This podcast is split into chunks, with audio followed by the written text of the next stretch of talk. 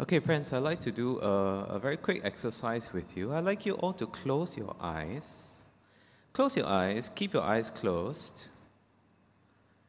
Now, on the count of three, we are going to proclaim the church vision together. One, two, three. Nurturing. Are you sure you didn't open your eyes? Huh? Uh, I'm sure many of us take it for granted that it's right here, right? Okay, but very good, very good. If you really didn't open your eyes and, you know, uh, uh, bagus, bagus. Okay, so we, we want to keep this in mind and in our hearts because uh, what we do as a church, we are hoping to nurture disciples to be a spirit filled and impactful church. Now, for those of you who might be joining us for the first time, I understand there are a few visitors here today. Uh, we are currently into our third week uh, in our sermon series on the book of Matthew. In the first half of this year, we were going through the second book of Samuel because last year we went through the first book of Samuel. Okay, so that's a continuation.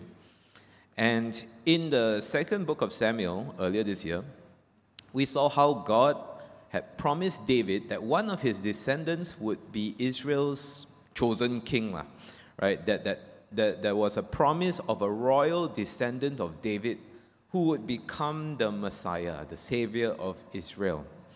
And so, Matthew, one of Jesus' disciples, has a very uh, special emphasis on trying to convince his readers about this, you know, that the, the Messiah is the, the, the, the son of David, is fulfilled in the person of Jesus. Okay, so uh, in, in, the previous two sermons on Matthew uh, that Dr. Ku and, and Chong Jin shared with us, uh, we looked at the birth of Jesus. We also looked at uh, you know, how, how he is the fulfillment of that promise made to King David so many centuries ago. Today, we are looking at the next phase of Jesus' life the preparation for his public ministry. Let's pray. Lord, we pray that you will speak to us, that you open up your word of truth for us. May the words of my mouth and the meditations of our hearts be pleasing to you, Lord. Amen. Now, how many of you know who this guy is? Raise your hand. If you know who he is. Oh, one person. Really? okay, you guys don't watch boxing, huh? Okay, so this, this guy's name is Michael Buffer. Okay, and if you've ever watched a professional boxing match before, or maybe you see you know passing by on TV or whatever, before the fighters come out, there'll be this guy introducing them, right? And he'll be like, "Oh, in the blue corner, uh, wearing red pants and uh, weighing five thousand pounds." Okay, uh, this this uh, Emmanuel. Venezuela, whatever lah, okay? And then before they fight, he will go his signature catchphrase. Let's get ready to rumble. Heard that one before? Uh, okay, okay.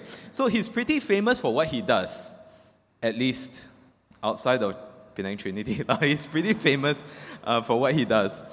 Uh, but people don't buy tickets, they don't spend hundreds of dollars to go there and watch him announce the fighters. Maybe some look forward to it, but that's not the reason why they buy the tickets and go there and watch, right? His role, this Michael Buffer guy, his role is just to announce the fighters. The fighters are the main event that the people go there to see. And so today we are looking at one of the announcers of the main event of the Bible. And the main event, of course, is Jesus, all right? The whole Bible is about Jesus. Uh, but this announcer is John the Baptist. Okay, so who is John the Baptist? Despite his very popular title, Baptist, uh, he is called John the Baptist in the Bible. Uh, John was actually more than somebody who performed baptisms. Now, do you remember the, I think about three weeks ago, uh, the 40 seconds of silence that Dr. Koo let us experience? Yeah, I, I remember very well. I wanted to go and check up, uh, is everything okay? Uh, then I realized, oh, he's making a point. Uh, I got gonna troll. Uh.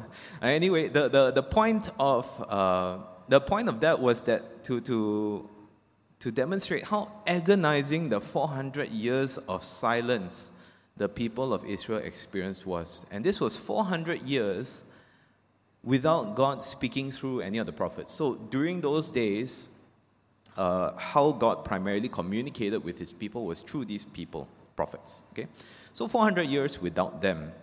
Now, then 400 years later, of this silence from Malachi all the way until you know, the, the, the time of the Gospels, along comes John the Baptist. And he has all the makings of a prophet. Uh, he's a baby that's born to a woman who could not conceive. So if you remember, like uh, how Hannah gave birth to the prophet Samuel after struggling with infertility, we saw that last year. Uh, John dresses in a garment of hair and a leather belt around his waist. This is very much like the prophet Elijah. And the angel Gabriel basically says in Luke chapter 1, verse 17, he says, uh, He will go on before the Lord in the spirit and power of Elijah to turn the hearts of the parents to their children, the disobedient to the wisdom of the righteous, make ready a people prepared for the Lord. So, John himself, uh, John, John is compared to Elijah, a prophet, he himself is prophesied about by the prophet Isaiah in Isaiah 40, verse 3, which we read uh, in our scripture sentence. Right, a voice of one calling in the wilderness, prepare the way for the Lord, make straight in the desert a highway for our God. So, as we continue our, our series on the book of Matthew, uh, just a side note keep an eye out for how many Old Testament scriptures are quoted to convince the Jews of how Jesus is this fulfillment of all these prophecies of the Messiah. And so John's role is to be the first prophet called by God in 400 years. A voice in the wilderness. This wilderness is symbolic of this lonely silence, this lack of God's voice. And this voice is calling for repentance, preparing the way for the Lord who would bring the kingdom of heaven near. And so, John's example is essentially our big idea for today that we prepare for Jesus by leading people to repentance and baptism. Okay, so if this if the one thing that you remember and you forget everything else, just remember this one. This is the thing to take picture, okay? We prepare for Jesus by leading people to repentance and baptism. I'd like us to look at uh, three parts of John's message today. And that is firstly, repent. Second, be baptized. Third, why? Because Jesus is coming. Now, the main thrust of John's message was repent, right? Why? Because the kingdom of heaven has come near. Now, this idea of repentance is linked to baptism, which we will look at later. And the kingdom of heaven coming near is basically talking about, we've looked at the kingdom of heaven before, huh? about how the rule of God, okay, the, the rule of God's reign is near to mankind because of Jesus. Jesus would complete his mission to allow God to rule in the lives of those who believe in him. Okay, so because Jesus was coming and he was going to make it possible for God to rule in the hearts of people, kingdom of God has come near. Jesus himself is the king. he came into the world to be with men. Kingdom of God also near. Okay, so uh, the the idea of repentance is because of the kingdom of God coming near.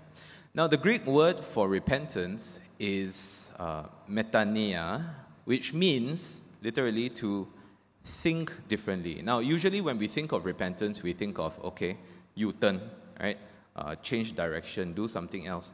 But the literal meaning really is to think differently, to change your mind about something.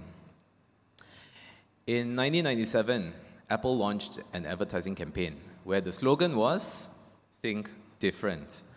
And this campaign launched in the same year that Steve Jobs returned to Apple after 12 years. Now, if you don't know the story of Steve Jobs, started Apple, uh, you know, successful, blah, blah, blah, and then uh, eventually there was some disagreements. Either he was forced out or he left in a huff, one of those things. And then 12 years later, uh, Apple ended up buying the company that he had started and he was back. okay, so he became the CEO again. And so after he came back to Apple, this advertising campaign launched Think Different.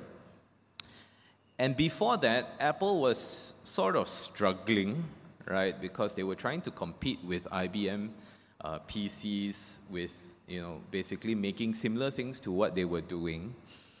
But after this slogan launched, uh, what followed was the production of the iMac. You guys know the iMac? Those of you who went to design school at some point in the 1990s, maybe, this colorful blue, green, whatever, all in one computer. Uh, it, after that was the launching of the iPod, right? The, uh, for those of you now, you play music on your phone. Uh, last time you have to scroll, scroll, scroll to play music, dedicated device. Uh, launching of the iPhone, of course, that revolutionized the idea of what a smartphone was and the iPad, right? And so all these uh, were revolutionary, different ways of looking at computers and music players and phones and tablets. And so for Apple, their products showed that they really did think different. Okay, they, they, they thought differently, and that's what led to innovation that was radically different from the rest of what what the rest of the world was doing.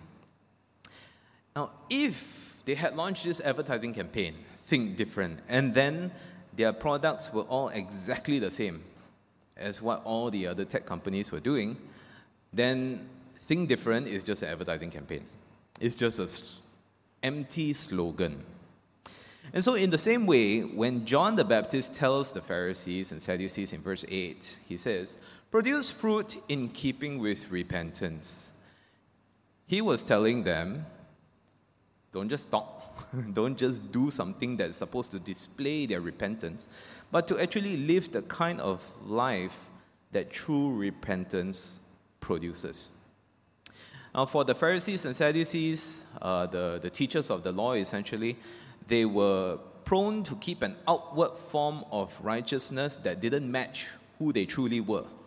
Okay, and they relied very much on their status as Jews who followed all the ceremonial laws uh, and thought that they were righteous in God's eyes because of that. And so this will be a recurring theme throughout the book of Matthew. And this is the first instance that we see it here. Now, John also tells the, the Sadducees and the Pharisees not to delude themselves into thinking that they're righteous just because they're Jews, the chosen people of God. He says, uh, Do not think you can say to yourselves, We have Abraham as our father, that means descendant of Abraham, Jew. Uh, I tell you that out of these stones, God can raise up children for Abraham. Uh, very weird, right? He talks about stones raising up children, but the reason is because the Aramaic words for stone and children sound the same. okay, so he's doing some sort of wordplay uh, to basically say that even Gentiles can become, even non Jews can become God's chosen people. And so, because they cannot rely on their race to make them righteous, they need to be truly repentant. They need to truly think different. And so, John the Baptist has two lessons about repentance for us today uh, in, in 2023. And that is, firstly, that repentance should produce fruit. Now, as Christians, we are no stranger to this concept of repentance. After all, it is the foundation of how we accepted Christ. Right? We confessed our sins, we repented of them, we stopped uh, we turned away from all the sins that we knew of and we followed Jesus, right? And so we can, uh, repentance should produce fruit that is expected. We can confess our sins, uh, we can pray a prayer of repentance. It can be a heartfelt, a tearful prayer of repentance. We can make vows, we can make resolutions, we can sign pieces of paper. But if we continue to sin in the same way after that, then it is an indicator to us that our repentance might have just been an advertising campaign that we sold ourselves on, right? Uh, that now we think different, but actually the, the product does not match the slogan.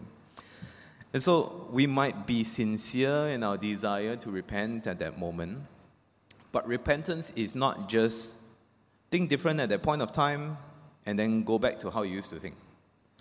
Repentance is think different and continue to think different from how you used to think. So, for example, if you say, let's say you, you, you struggle with unforgiveness as a sin, okay? And if you say you repent, you repent of unforgiveness, but then you still avoid that person who hurt you, or you continue telling other people about how they hurt you, and then you say, ah, no, but I forgive already, forgive already. And then you continue telling people, ah, you know, last time, ah, ah, yeah, but forgive already, forgive already, and continue avoiding that person. That is not producing fruit in keeping with repentance. Forgive already, forgive already is just a slogan, right? So repentance should produce fruit. Secondly, spiritual identity is not inherited. Uh, the Jews uh, fell into this trap, especially the, the Pharisees and, and the Sadducees. They felt that they had a special sort of uh, spiritual pedigree because they were descended from Abraham. And so we modern Christians, uh, we are not born into a right relationship with God just because of something our parents have done, or just because of our race or citizenship, or even how our parents raised us. Uh, one of the, the great tragedies of church history uh, is after, uh, what's, what's his what's his name? Constantine. Constantine, yes. The Emperor Constantine, the Roman Emperor Constantine, he basically legalized Christianity, right? He Christianized uh, the, the Roman world at that point. And then it brought about the advent, it brought about uh, this era known as Christendom, where you are a Christian based on your citizenship. So imagine you're born in Malaysia, you are automatically a certain religion, regardless of what you believe.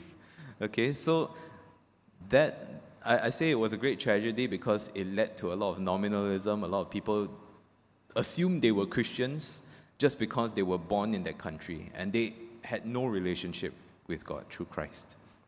So, in the same way, we are not born into a right relationship with God just because our parents were Christian, just because our great grandparents were Christian, just because we come from a long line of pastors or whatever, okay, we, we are responsible for our own spiritual walk with God. In fact, we are not just not born into a right relationship with God, we are all born into a wrong relationship with God because of the sinful nature that we did inherit from the first man and woman.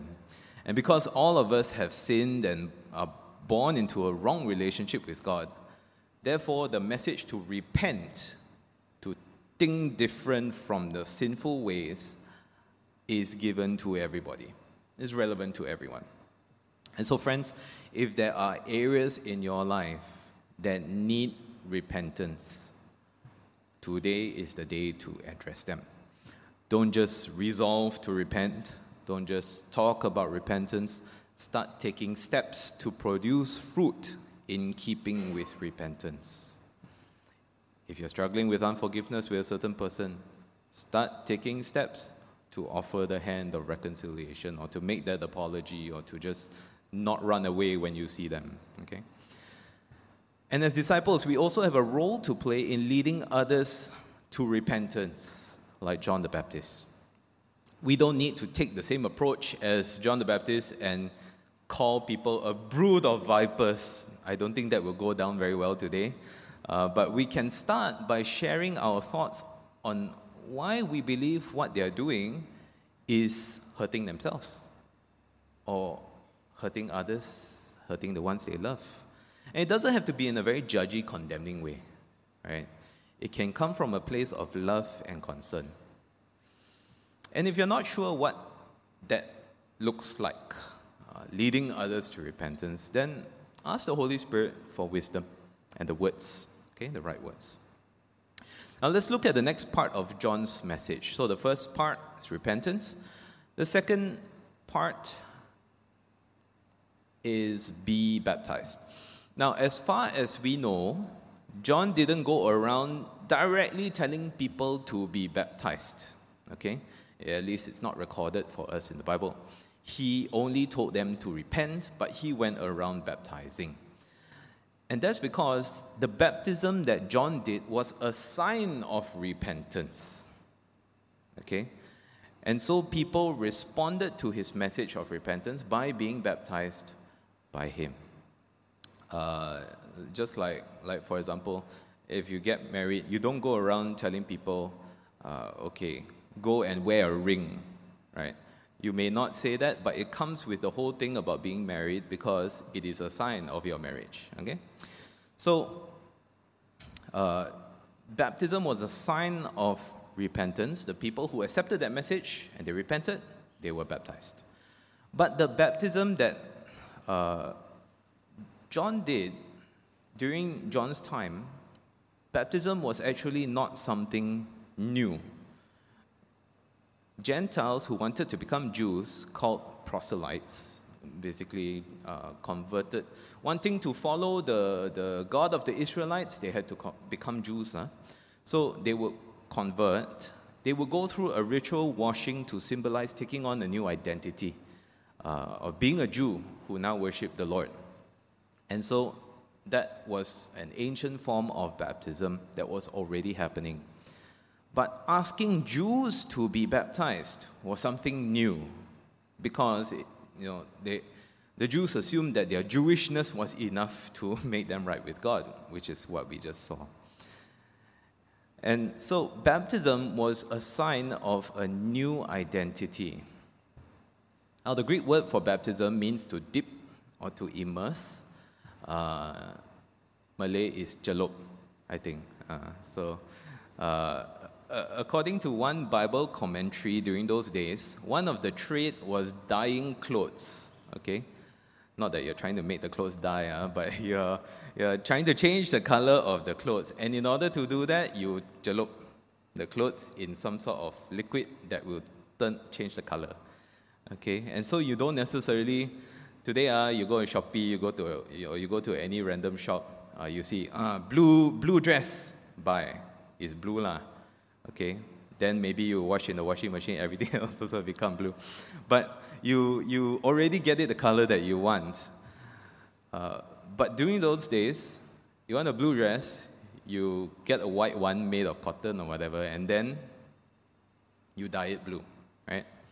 And so when a, when a person takes a white cloth and celups it in a blue dye, it comes out a blue cloth, it is a brand new identity.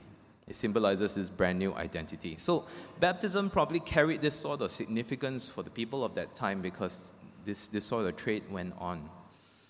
And just as how repentance was about thinking differently from the old self, the fruit of repenting from the old self would be a new identity, taking on a new identity who thinks differently. However, John's baptism was limited to being a sign of repentance and, and a sign of a new identity. John points to a different kind of baptism by Jesus. And so he says in verse 11, I baptize you with water for repentance, but after me comes one who is more powerful than I, whose sandals I'm not worthy to carry. He will baptize you with the Holy Spirit and fire. And so, John was the announcer for the main event, Jesus the Messiah. And this Messiah would baptize with the Holy Spirit and fire. Now, what does this mean? Firstly, baptism with the Holy Spirit. Remember, baptism is being dipped, immersed, celup, right? So baptism with the Holy Spirit is being immersed in the Holy Spirit, being immersed in Him. Uh, just like how being immersed in water makes you wet, water is present with you as long as you are wet. So, being immersed in the Holy Spirit means that the Holy Spirit is present with you everywhere you go. But he doesn't dry up like water, lah. okay? So he remains with you. He is present with us all the time once we are baptized with him.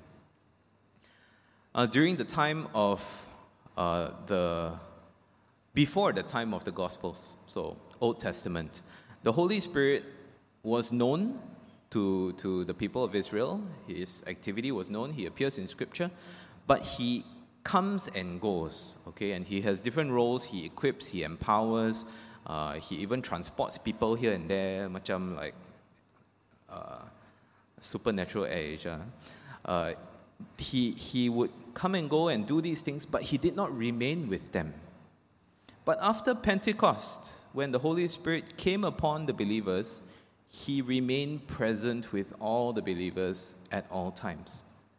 And so the Holy Spirit is what gives us hope for true repentance because he does the work of transforming us to think and live differently, to think and live more like Jesus. The big church word for this is sanctification, okay? But the Holy Spirit basically makes us think and live uh, more differently like Jesus. But what does it mean? So, so that's what it means to be baptized by the Holy Spirit. What does it mean that Jesus would baptize with fire?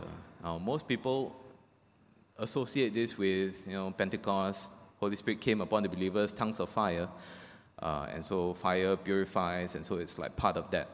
But within the context of the passage, if if you actually look at the verses before and after, Baptism in fire probably refers to an immersion into the fire of judgment for all who remain in their sins without the forgiveness that comes through believing in Christ. So if you look at the, this is the verses before and after verse 11 that, that we just saw. Uh, it, it talks about uh, how, so verse 11 is the one where Jesus says he'll baptize with fire. If you look at verses 10 and 12, both verses talk about the fire of judgment. That whatever tree does not produce good fruit, cut down, thrown into fire. Okay, and then verse 12, uh, at the threshing floor, he, he gathers his wheat in the barn and then burns up the chaff with unquenchable fire. Okay? So the context of this fire is about judgment. And so, Jesus, as the judge of all who ever lived, is the one who sorts between A, the tree that produces good fruit and the wheat. He will sort between that and B, the fruitless tree and the chaff. Okay, basically the stuff that uh, not wanted and disposed of uh, in order to be burnt. And so Jesus will either give mankind a baptism that results in eternal life, which is baptism with the Holy Spirit, or a baptism that results in eternal death, which is baptism with the fire of judgment. Over the next few months, we'll be looking at how Jesus teaches about and prepares to make these two choices very clear and available to all of mankind. But for now, let's look ahead at one more baptism, which is Jesus' own baptism. Now, and so the, the count is here, lah, right? That Jesus went to be baptized. He asked John to be baptized. John was shy, shy, and then Jesus insisted, and John baptized him. And then heaven opened, Spirit of God descended like a dove, voice from heaven, This is my son who I love, with him I'm well pleased. Okay? So why did Jesus need to be baptized? We had previously seen that John's baptism was a sign of repentance, but Jesus was born without sin. He has nothing to repent of. But two things happened as a result of Jesus' baptism. Firstly, it identified him with the people who had also been baptized. Okay, so remember the people who, who were baptized were taking on a new identity. They, they were repenting of their sins because the kingdom of God was near. Uh, they wanted to belong to the Lord. Okay, so Jesus was taking on, uh, identifying with these people who had this identity of repenting and wanting to belong to the Lord. Okay, so he is identifying with them. Jesus came to earth as a man to identify with mankind. So now, the people who wanted to belong to the Lord, he also wanted to identify with them.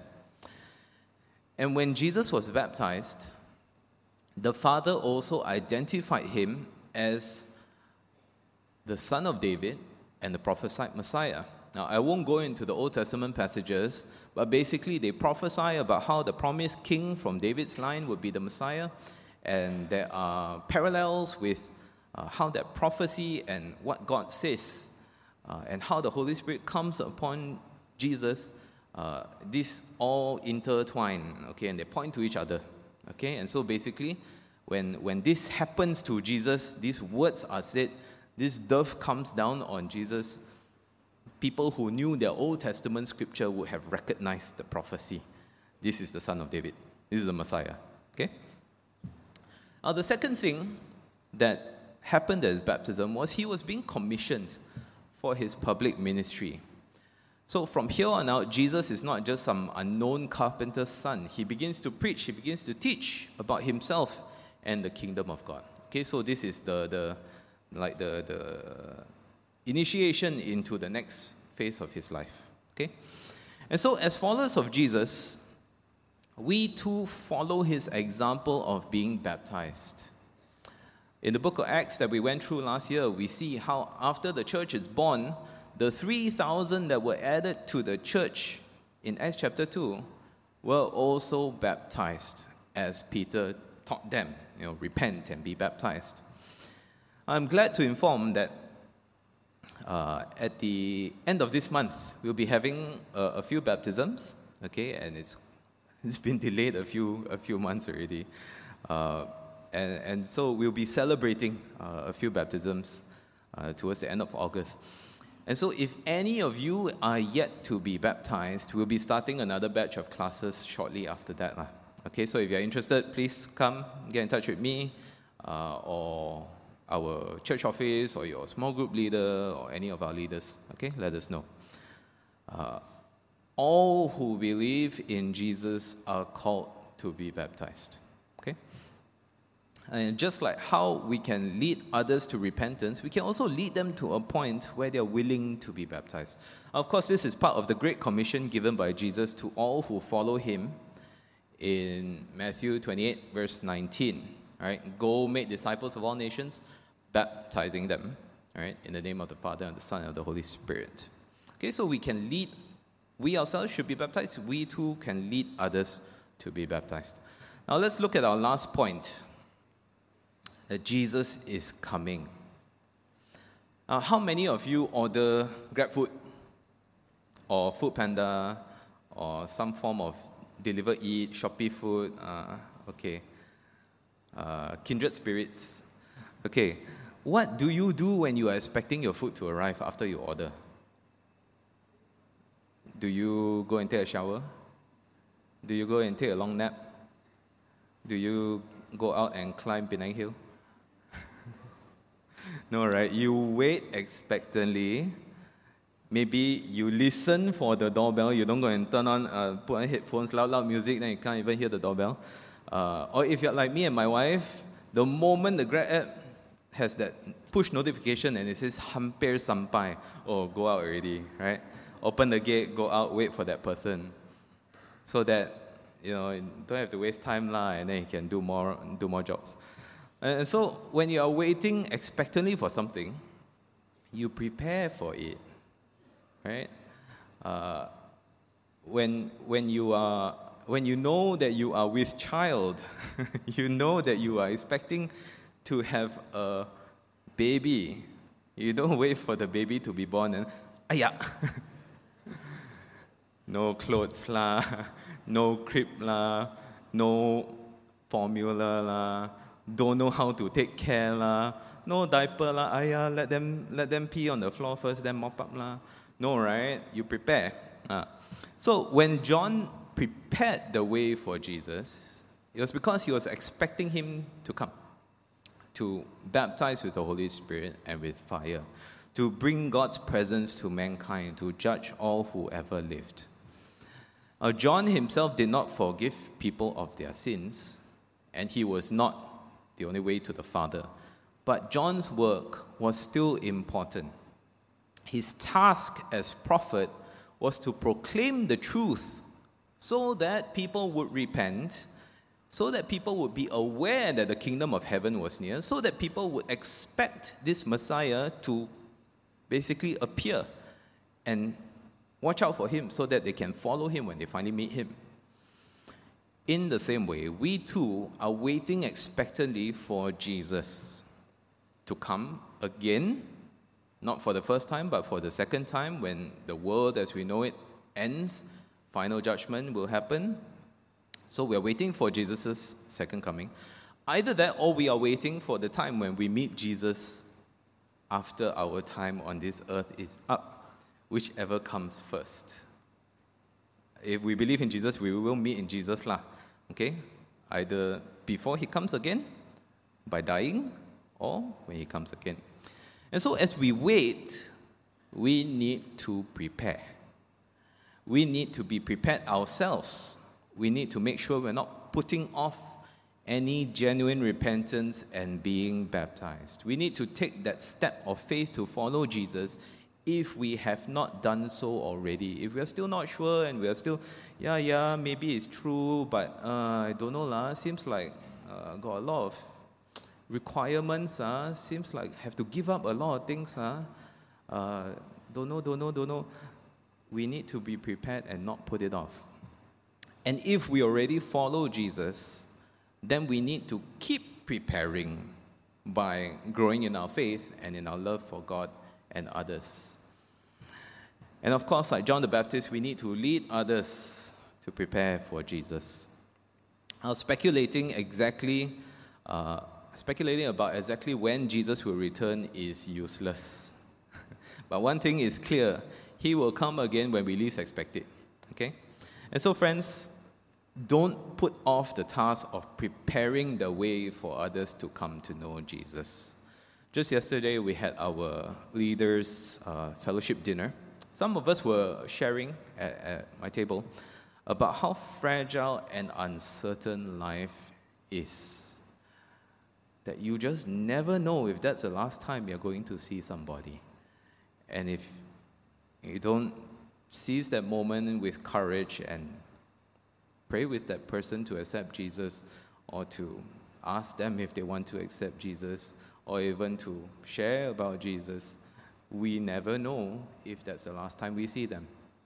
And so let's prepare others as well as we can with the time that God has given us while we still have it.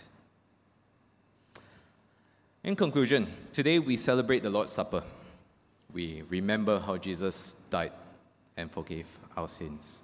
And as always, after the invitation, there is space for confession and repentance. And as we eat and drink together, we also celebrate our place at His table through our baptism.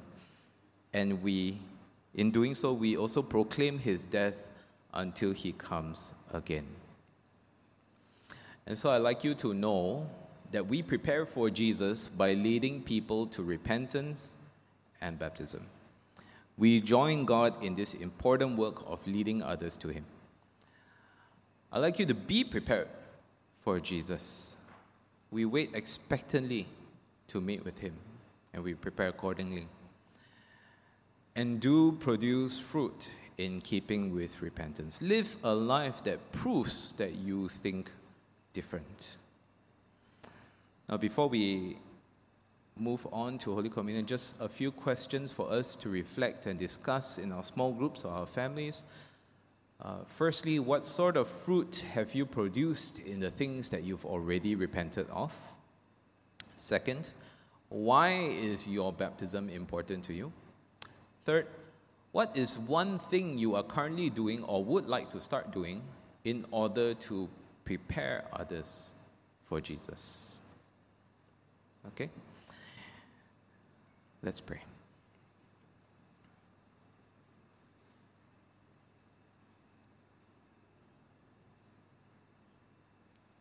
Lord, we want to thank you that you made a way. You made a way for us to be saved from the judgment that our own sins deserve. You made a way to bring us back to you after we were separated from you by our own sins, you made a way for us to live a fulfilling life that you designed for us. And so we thank you. We thank you for Jesus who died on the cross for us. We thank you for the people who have proclaimed this message to us. We thank you for those who led us into your kingdom. And so, Lord, we pray that you would use us as well. That firstly, if any of us have not yet taken that step to follow Jesus and make him the Lord of our lives, Lord, we bring ourselves before you now. That if we have not truly proclaimed Jesus as our Lord and Savior, if we have not truly said that we are followers of Jesus and live a life in accordance with that, Lord, we want to do that now. We confess of our sins, we turn away from them.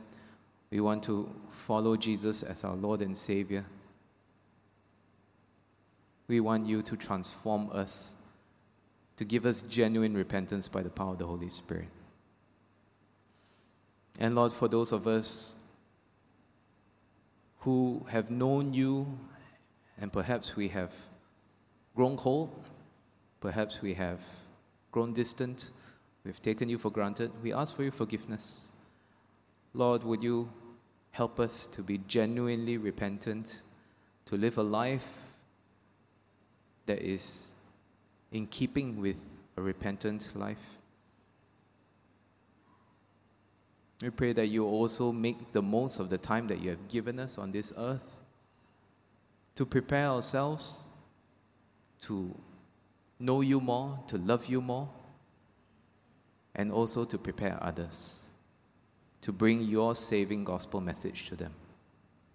Not just in the words that we speak, but also in the lives that we live. And so, Lord, where we are weak, we ask, Holy Spirit, help us where we need to be challenged, we ask, Holy Spirit, move us. We pray this in Jesus' name. Amen.